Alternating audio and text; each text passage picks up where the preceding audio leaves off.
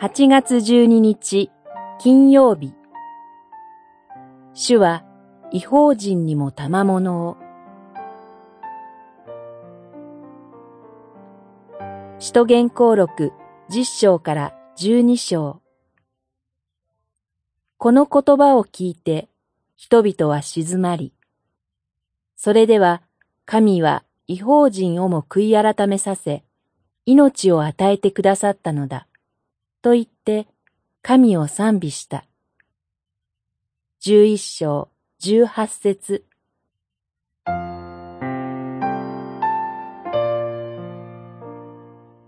使徒言行録十章十一章に記されている物語は、私たちに主の福音の広がりと大きさを教えています。ペトロもヨハネもエルサレム教会の人々もユダヤ人だけに福音を伝えていました。まさか、主イエスの救いが違法人にも当てはまるとは思っていなかったことでしょう。この閉ざされていた扉が主によって開かれました。主はペトロと違法人コルネリウスを幻によって引き合わせられました。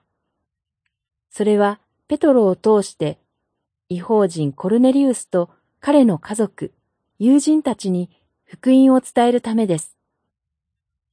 ペトロはこれが主の御心であると確信し、彼らに福音を語り、洗礼を授けました。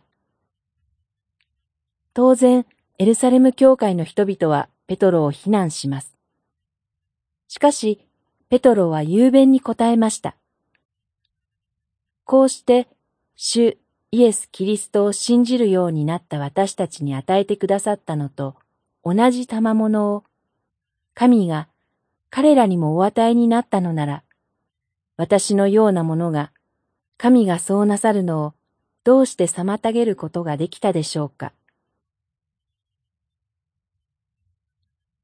救いは違法人をも包み込む。これは神の御心でした。神の御心を拒む道はありません。福音は今日も私たちを包み込みます。私たちは今、確かに主の救いの中に入れられているのです。祈り。主よ、あなたの救いは違法人をも包み込みます。あなたの救いの大きさを今日も仰がせてください。